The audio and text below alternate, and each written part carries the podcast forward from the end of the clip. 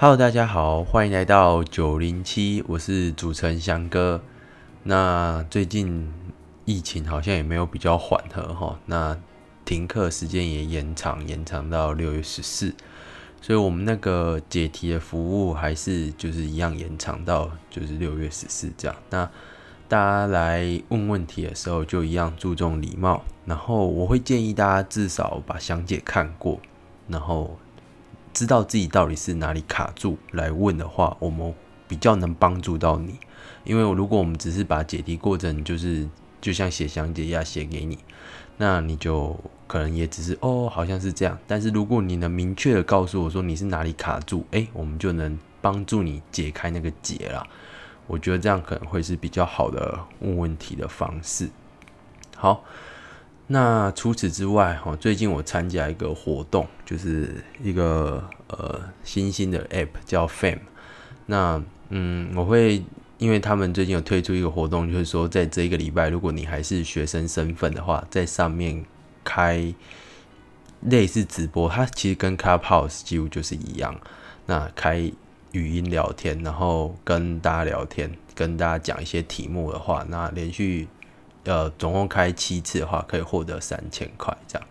所以呢，我应该接下来呃礼拜天晚上八点半到九点，会在这个平台上跟大家讲一个主题，叫医学系的成长历程哦，总共六年的成长历程以及未来职业成长历程。我会在这个平台跟大家聊天。那有任何问题，到时候都可以上来问。那我一样会在社团跟 IG。就是发文这样，嗯，呃，IG 是发现动，那之前其实已经开过一次了，嗯，好，那接下来就进入今天的主题啊，那今天这一集主要是聊直治系啊，邀请到也是我的大学同学，台大直治系毕业啊，小智，那他现在是在辅辅具中心工作，那其实。这已经因为疫情的关系啊，我这两个礼拜都已经没有录音了。这已经是我的库存的最后一集啦，对。所以下礼拜开始可能就是我自己一个人录了，然后就录一些大家呃我自己想录的主题。那大家如果有想听什么的话，欢迎来私讯我。好，那也记得要按下订阅我的频道。好，那我们就开始今天的节目吧。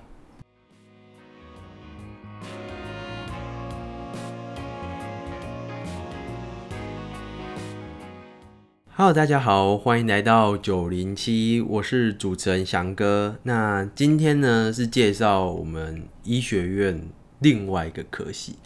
叫直治系，而且应该是比较少人知道的系。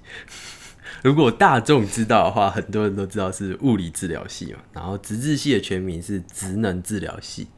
对，那今天就是想要借这个机会跟大家介绍这个科系以外。我也想跟大家介绍一下，有因为我们医疗体系中其实是医生，其实只有占一部分。那很多后面需要复健或是进入社区去帮忙这些需要复健的人们，是需要这些是需要职能治疗系，或是需要物理治疗系，甚至需要社工师去介入。那我们就欢迎小智来跟我们介绍。Hello，大家好。对，那小郑他是台大资治系毕业嘛，然后现在是在社社会局委外经营的呃辅具中心工作，对吧？对对。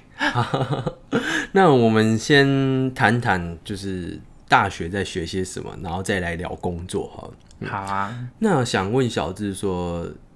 大学在这些治，因为我知道台大治疗就两个系而已，就职能治疗跟物理治疗嘛。那治你们大学会学些什么？那像我们因为也是医学院的科系嘛，所以会学习很多像是医学院共通的基础知识，像是呃生理学啊、解剖学、内科学、外科学什么这些的。那像我们自己的科系的部分呢，可以先讲一下我们职能治疗的三大领域，就是有生理、精神跟小儿。那像生理的部分呢，就是诶大家一般比较熟悉那种，就是复健科做复健的那方面。那我们就是会用到像刚刚讲的生理学、解剖学这些知识，然后我们还会就是进一步去了解说，那可能这些肌肉啊、神经啊这些是怎么去影响我们的一些动作。那如果你是可能像中风或是哪里受伤的话，那可能会有受到什么样的影响？这些那。小儿的话，就是我们会去学习那个儿童的发展呐，还有就是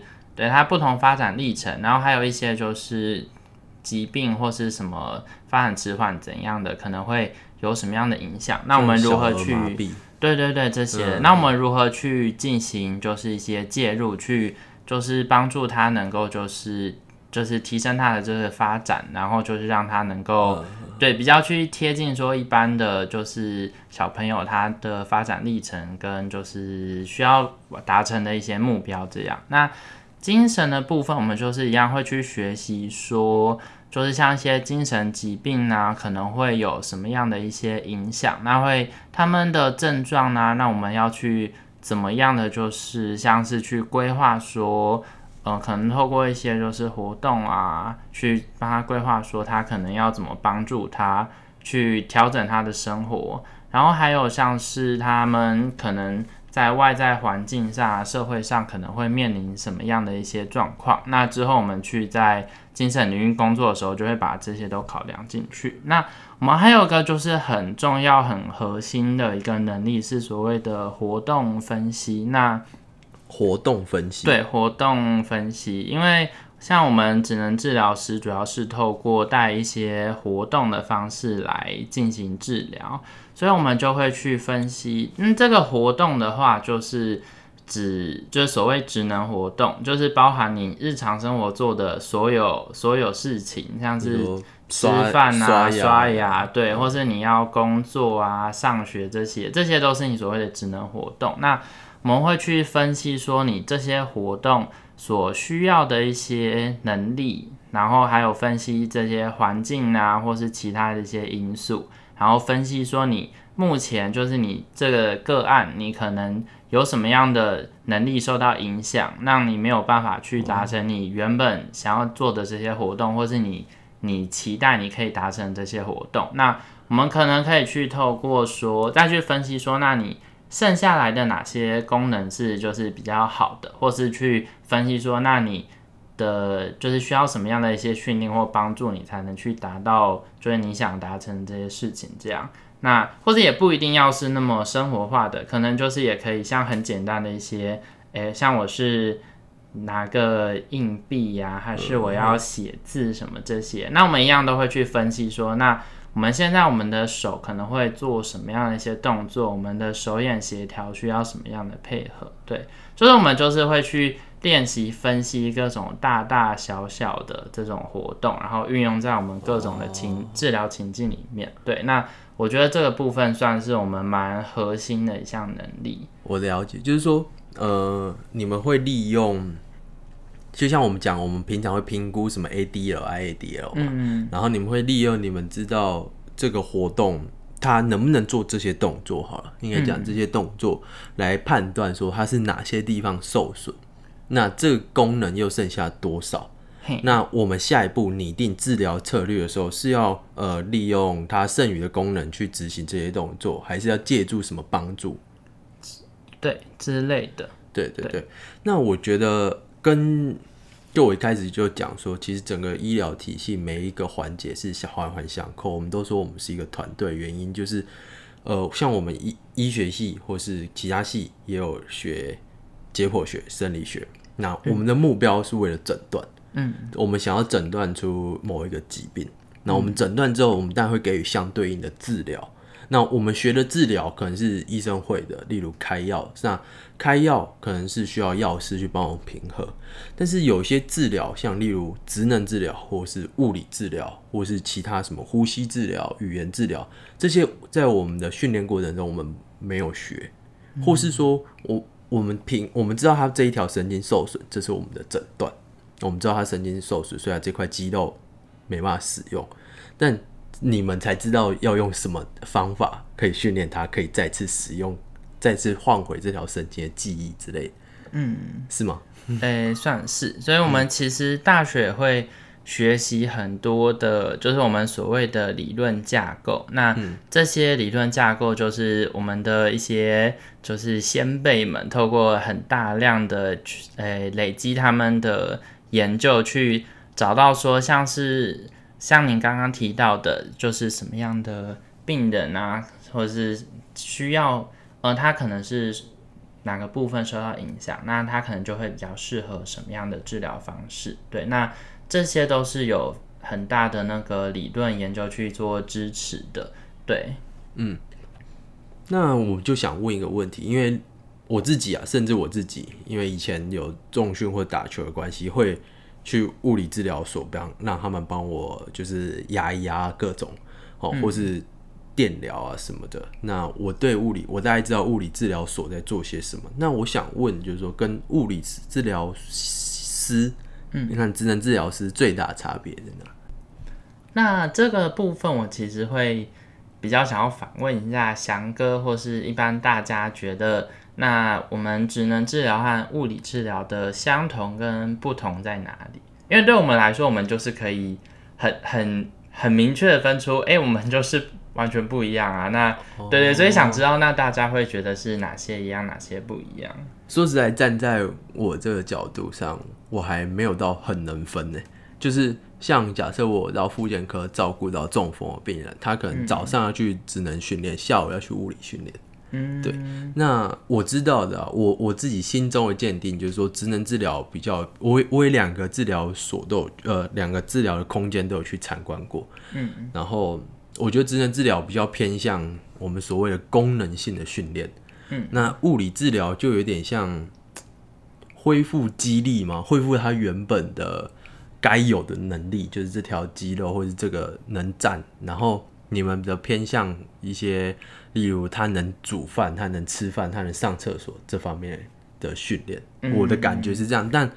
我觉得还是有很有重复的地方，例如，呃。物理治疗想要让他能站起来，但职能治疗想要他能走路，哎，感觉是类似的。嗯，对，那类似的感觉。那还有就是可以从就是其实从我们的那个名词解释上啊，你就可以去感觉。那物理治疗的话，他们就是运用各种的物理因子去进行协助治疗。那我们的话就是放在我们的职能。那职能就是像刚刚讲到的职能活动，所以是像吃饭啊、刷牙这些都是我们职能活动。那我们目标就是放在说你如何去协助他们达到这些就是职能重要职能。所以像强哥刚刚说的，就是我们会比较重视在功能性的部分。对，不过像就是也像刚刚提到的，有时候会有些重复，就是因为我们诶。就是所关注的最终的目标，其实都一样，是去提升他的生活品质啦。对，只是我们可能所思考的那个逻辑啊、途径会比较不太一样。对，那不过我们实际上我们所学习的专业技术，可能也就是有些不同。像就是我知道的话，就是物理治疗，他们对于诶肌肉啊、动作这部分的学习，就比我们更深入、更专业。所以就是像在运动啊，或是一些那个紧急处理上，对他们一些什么急救包扎、贴扎这些，对他们就会就是了解的比较多，嘿，然后就会比较多实物上的经验这些的。对，那不过，呃，像像我们自己的优势，可能就比较在于我们从它讲出它的功能性嘛，那我们就会去想各种。呃，不同的途径或是一些代偿性的方法，对，就是因为像有的时候可能从去提升它本身的，就是本身的身体能力，可能没有会比较慢，或是可能没有那么大的成效。举个例子，举个例子哦，像是嗯，有的中风病人啊，那他可能就是愈后的愈后不佳的话，那。你可能就是不一定要就着重在去训练它原本的就是患侧那一边，那我们可能可以去想一下说，那我们怎么去善用它剩下来的这些功能，像是我们可以去调整它的活动所需的环境啊，或是把它重新规划它的活动活动方式，或是我们可以去训练它另外一只手啊，或是透过一些辅具这些去。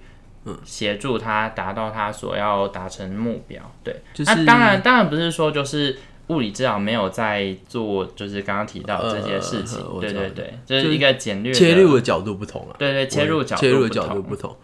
就也顺便跟大家卫教一下好了，就是什么中风，中风，呃，我们以前有学啊，有一个口诀叫 fast，f a s t，那 fast 就是 face，就是当你脸歪嘴斜，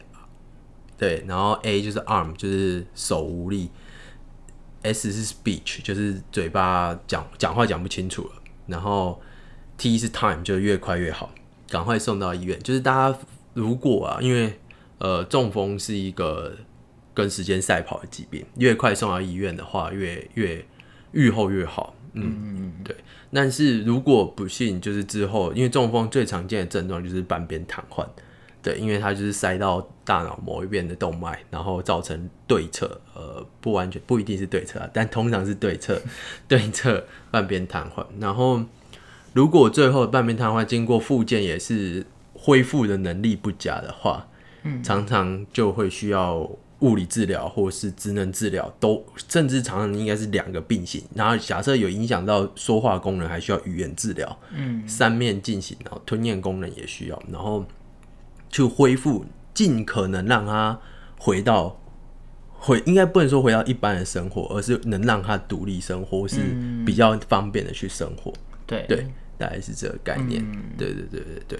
好啊，因为我觉得治疗学的东西跟我们医学学的东西很不一样。例如刚讲，我们即使像我学过解剖，我至少肌肉每一条应该都学过，但是我们没有去学每一条肌肉要怎么治疗，或者是怎么当你这里受伤的时候，应该用什么方式去治疗它。对，或是像现在很夯的健身活动嘛，我们其实根本就没有去学要怎么训练这一条肌肉，但是物理治疗其实还算蛮懂。对他们这部分学比较多。对对对，就我们根本就没有去学这个，对，所以就所专精的不同啊，并没有，就是我们我刚刚一开始就强调的是一个团队的问题。嗯，对对对，对，好啊，那我知道大学学完治疗的这些东西之后，你们就要考一个证照，几乎医学院所有科系都要考国考。对，对，那你们是不是应该要考一个国考？有我们的国考就是总共考六个科目，那除了刚刚提到的生理、精神、小儿这三大领域都个别一个科目之外，还有职能治疗导论，那就是考像我们的历史啊，还有一些就是核心的一些概念。那还有生理，诶、生理学解剖学，他们也是就是合成一个科目。然后还有一个科目是叫职能治疗技术学，那这个技术学里面就是包含说我们会，呃，治疗时会运用到的，像刚刚提到的一些那个理论架构、理论基础这些，还有我们可能一些技术，就是它每个理论可能发展出了一些就是临床使用到的技术，或是一些评估手法，都是笔。试吗？对，我们国考都是、都是笔试。那这个技术不是应该要实体操作比较对，那？不过这个部分就是算是已经包含在我们大学的、对大学的实习里面。那在实习的时候都会就是在经过就是很完整的培训啊，然就是我后也会有测验。我去参观你们的职治的空间或是教室的时候，就看发现他们有很多小道具、小玩具啊，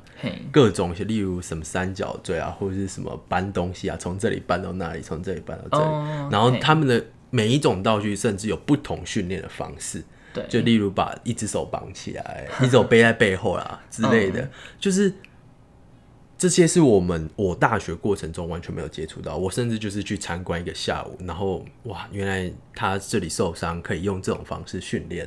嗯，对对对对，这个其实就是跟刚刚像刚刚提到的活动分析那个部分，那就是我们可能会去呃分析说，那他现在他现在需要练习的是哪个，就是哪个部分，像他可能要练习手拿东西的能力，那就是分析说，那他现在到底是可能哪哪只手比较有力，哪几只手指比较有力，那他大概现在握起来可以握到什么样的程度？那它适合拿什么样大小、什么样重量的东西？这些，对，就是，然后还有刚刚提到说，可能就是一只手绑起来啊，那有时候可能就是会去诶、也是跟一些理论。那有时候可能就是你把一只手绑起来，可能会有助于他另外一只手的提升。那也有可能是为了避免他的一些代偿性啊，或是一些不好的协同动作之类的。对，嗯所以就是之所以那个迪迪 Coco 的东西那么多，就是因为我们就是会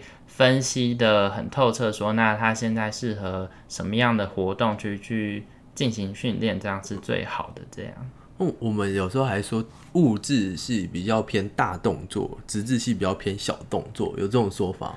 诶、是有听过这个说法，不过这个其实比较算是一个、很概略，对很很概略。那会这样讲，可能是因为像也有人会是说物质系偏脚，那直质系偏手。嗯那会这样，可能是因为诶、像刚刚有提到，我们比较偏功能性的导向嘛，嗯那功能性就会比较跟手的动作会比较有关。对，对对那加上因为可能就是健保体系下，你治疗时间有限，所以可能就是在直视这边就会尽量就是多训练手的部分，那脚啊、站啊这些可能就是交给物质物质对，但实际上其实我们两边就是不论大动作、小动作、手脚，其实也都是会做对，好，那你觉得念这个，就你物质系念了四年，你念这呃资质系，sorry，没关系。这很冒犯。没关系，没关系。，sorry，只是念四年，你觉得有什么优缺点？对，优缺点其实其实我念了五年，哦，真的对，因哦，为我自己延毕一年。那其实这个部分呢，就是我诶、这个部分就可以先讲到，我觉得一个缺点，就是因为呃，像我们在医学院，那我自己有时候会觉得医学院像是一个就是职业养成所的感觉。嗯那我们就是稳稳的，就是把我们的课啊，就是都修一修，然后就是实习啊，然后考完国考，然后我们就是可以顺利的成为一个就是稳定的职业这样。对，可是，在这样的环境下呢，就是呃，我们其实就比较少时间去进行其他的其他能力的学习跟探索。对，像因为像有的科系他们可能还比较有时间去上其他系的课啊，或者一些选修课，或是他可能可以安排一些时间去做他自己有兴趣的事情这些。对，那我们的话就课比较满，对对，课比较满，而且就可能都是必修课，对，那课表就是卡得很死，对，所以我们就会比较没有什么时间去做一些就是这种额外的探索，或是你可能就是要等到毕业之后才才有机会，简单说就是没有大学生活了。对，类类似，对，对，尤其是二三四年级，对对对，几乎你们进入专业科目之后，几乎就没有大学生，这是一个。但是反过来优点就是，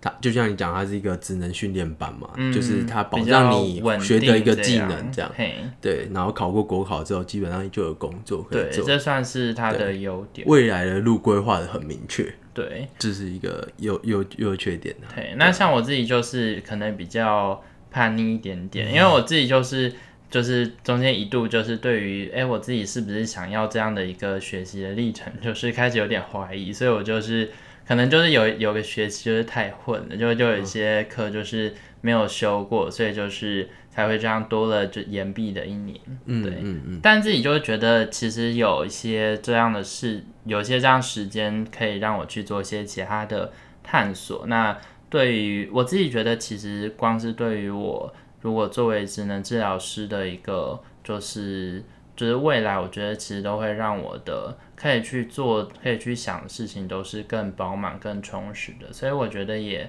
没有一定不好啦。对，那不然我们来谈谈工作哈，就是先来讲你现在在做的辅具的工作，简简单介绍一下。呃，不知道大家知不知道什么是辅具？好了，你先介绍一下什么是辅具。辅具其实，诶、最最简单的定义就是帮你做到某些事情的工具，所以其实不一大家不一定要想说就是诶、什么像那种就是电动医疗床啊、轮椅才是辅具，其实。你的牙刷其实也可以算是一种辅具，因为它帮你更好的清洁你的牙齿。那你的梳子，对梳子就是帮你、就是，简单说就是工具。对，各种工具其实都能算。那嗯像我们辅具中心主要是在做的是像那个，呃、呃，就是像轮椅啊，或是电动医疗床这这这类的辅具，那比较像是比较医疗的啦。对，比较接近医疗类型的，或是像一些身心障碍者需要的。嗯哼。对，那像我们主要服务的对象是刚刚提到的身心障碍者，或是有就是那个长照跟长照那边长照二点零的老人家。嗯。对，那我们会去协助做一些辅具的评估，或是就是回答民众们的咨询。那因为他们可能就是有辅具的需求，但是他们可能不知道，就诶适合什么样的规格啊，或是因为还有一些环境上的因素要考量嘛，那。如果他买的辅具就就是不适合用，或是不合他的一些外在条件，对对对，所以我们就是去协助做这些评估还有建议，这样就是简单一个轮椅或是一个气垫床，就有很多种不同的规格，也要因应他家有没有这样的空间，有没有相就是你买轮椅，结果你家的楼梯那那就没有用了，对，或是说也也会跟他们讲，也也有时候会遇到说，那他们可能他们。诶，像刚刚讲到的气垫床这个例子好了，对他们可能觉得说，哦，床床硬硬的，就是 要睡气垫床比较舒服。对，那也有可能，但气垫气垫床它本身其实是一个去预防那个皮肤有压疮的对辅具。对，那他们我们就会去跟他们说，哎，那其实就是可能长辈现在的身体状况其实还不需要用到这个。那因为像有的辅具，他们也是除了说你可能浪就是浪费这个钱买了一个用不到的东西之外，你如果用了那个规格不适合啊，或是就是没有那么没有那么接近这需求的辅具，有可能反而加速了就是他的身体状况的恶化之类的。对，所以这些我们也都会很小心的去做评估。那除了就是你现在工作是做辅具嘛？那你们做的像长照二点零这一块，现在现在很夯嘛？嗯，算是一个市场蛮大，因为呃台湾的老年人口上升，那需要这一块的越来越多。例如长照日照中心啊，或者是各种安养机构，那他们你们的模式是这些人会转介个案来给你们？呃，对，如果是像长照这边的话，就是由那个。个案管理师会去，他们个案管理师会帮他们做一个初步的观察评估。那如果觉得他们或是案家提出有辅具的需求，就会转接来我们这边，那我们再去做进一步的评估还有建议。这样，对。那如果是像刚刚提到我们服务的还有身心障碍者嘛，那身心障碍者他们就是主动的，就是来跟我们这边做联系。这样，嗯嗯，对，嗯嗯，那就是。我刚漏讲一段啦，那这一段就是是应该要先讲一下医院或者是诊所的的你们拿到职能治疗执照之后的工作，就是说，呃，像我们在医院里面接触到就是 OT 跟 PT 老师嘛，我们都这样称呼，OT 就是 occupation 嘛，所以是职能治疗，然后 PT 就是 physics physics 的 therapy，所以是物理治疗，嗯，对吗？哈，这样。没有，就是我们是。诶，其实叫 occupational therapy 跟 physical therapy，哦，physical 应该就是那个名名词上，其实其实对意思意思有道，意思有道。我们都讲 OT 老师、PT 老师，对。那他就是在他们在台大医院的呃，就是附建大楼的某一楼，然后就是我我们会去参观他们怎么对病人做治疗，所以我想应该是有一部分人毕业之后会留在医院工作，是吧？对对，像我们的诶，我们的工作工作领域啊，就是像医院啊，或是诊所。那医院的话，就是像刚刚翔哥提到的，就是诶，那我们刚刚提到复健科，就是比较像我们比较主要是我们的生理的领域。那除此之外，再就是那个小，就是儿童啊，还有就是那个精神科也都会有我们就是工作的地方。那如果是进入就是医院做。工作的话，就会有像就是其他就是医其他就是医疗专业会有的那个 PGY，就是不分科的训练。那他们可能就是就是只能治疗的，就是三个领域就都会去接触，然后去接受一个比较完整的训练培训。这样对，所以像很多可能就是刚毕业，然后希望自己是能够接受比较扎实的训练，这些的人可能就会比较想进医院里面去工作。对，那。如果是诊所的话，就是，因为相相对起来说，医院可能就是各种的一些规定啊、流程那些算是比较复杂繁琐，而且因为还要跟很多其他专业去配合。对，那像诊所的话，基本上就是听老板的指令这样。那像那种复健诊所，基本上也都是由医师开业，对，然后聘请治疗师去执行治治疗业务这样。蛮大的，之前炒，因为我不知道之前有没有是吗？有炒吗？对啊，就是因为现在不管直治还是物质师开自己开诊所，或是依附在复健科医师底下的诊所，为什么会有这样的状况？是因为都需要医师。评估判断说，哎，他需要接受物理治疗或者智能治疗才可以去做，也就是说，你必须拿着医生的转介单才能去啊。如果有去物理治疗所被治疗过，应该也都知道，所以这就是对他们的业务造成很大受限嘛。所以医生说你可以做，你才能做，所以他们就是对对，算算是这样。对对，像或是像刚刚有提到是诊所嘛，那。我们也有的治疗师会就是自己开职能治疗所，对，就治疗所就跟诊所不一样，对。可是像刚刚翔哥有讲到，像物理治疗所，你你要有那个医师开的证明嘛，那如果要去职能治疗所也是一样。所以通常他们就会开在诊所旁边，对，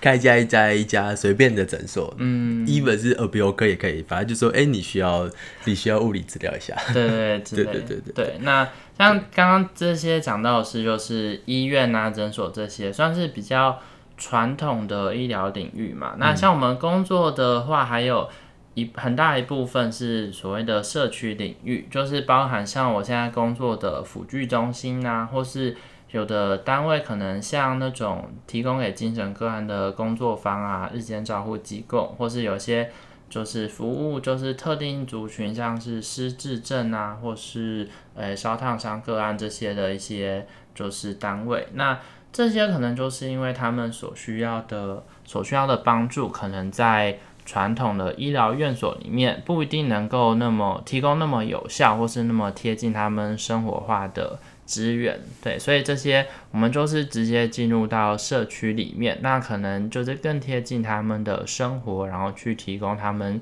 所需要的服务。这样，社区这一块其实是蛮蛮重要的啦。就像我们现在进入社区感染嘛，所以呃那时候，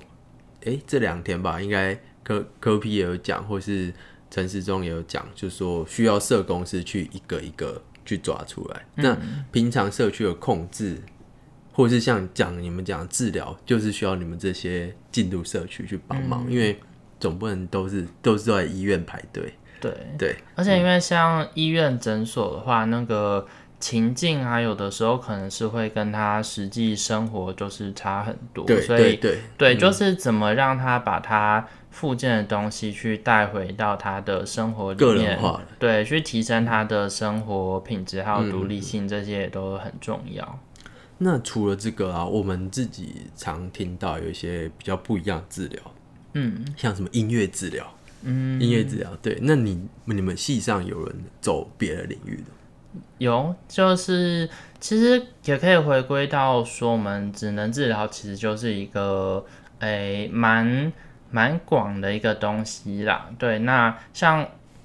呃，我们实上就是有一些同学啊或学长姐，他们可能毕业之后，那他可能就是融入了自己的兴趣，然后跟他在智能治疗学到的就是一些技术，对，那他可能像刚刚提到那些治疗，他们也都是一些独立的专业，就是像。音乐治疗啊，戏剧治疗、舞蹈治疗、园艺治疗这些，对，就是很多不同的。对，那因为其实就像只能治疗、物理治疗一样，就是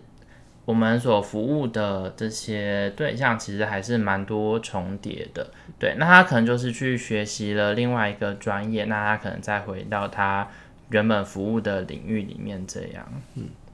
好。那聊了这么多治疗，你觉得念这个科系啊，需要哪些人格特质？因为我自己觉得念三类都要乐于助人啊，嗯，这基本的。但是我觉得治治疗的又更多一点耐心吗？好像跟心理系一样，但是心理系那个比较像是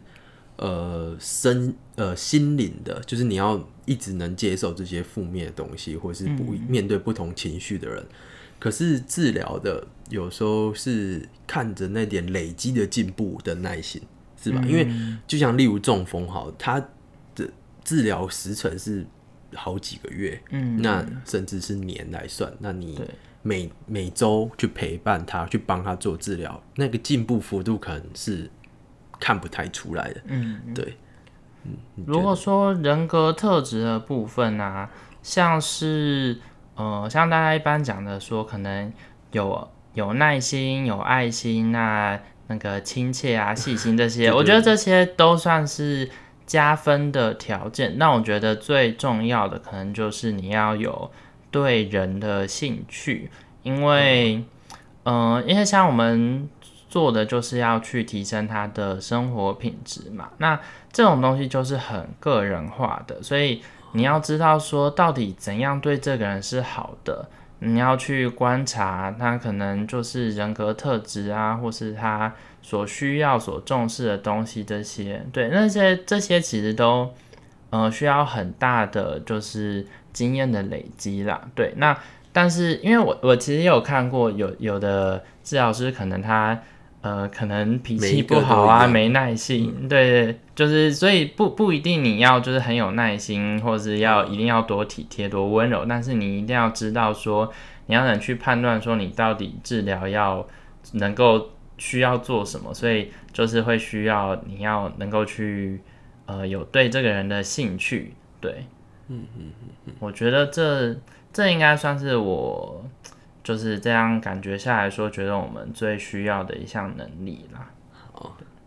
那我就想问，就是说你当初怎么会想要做这一行，或者是去读这个科系，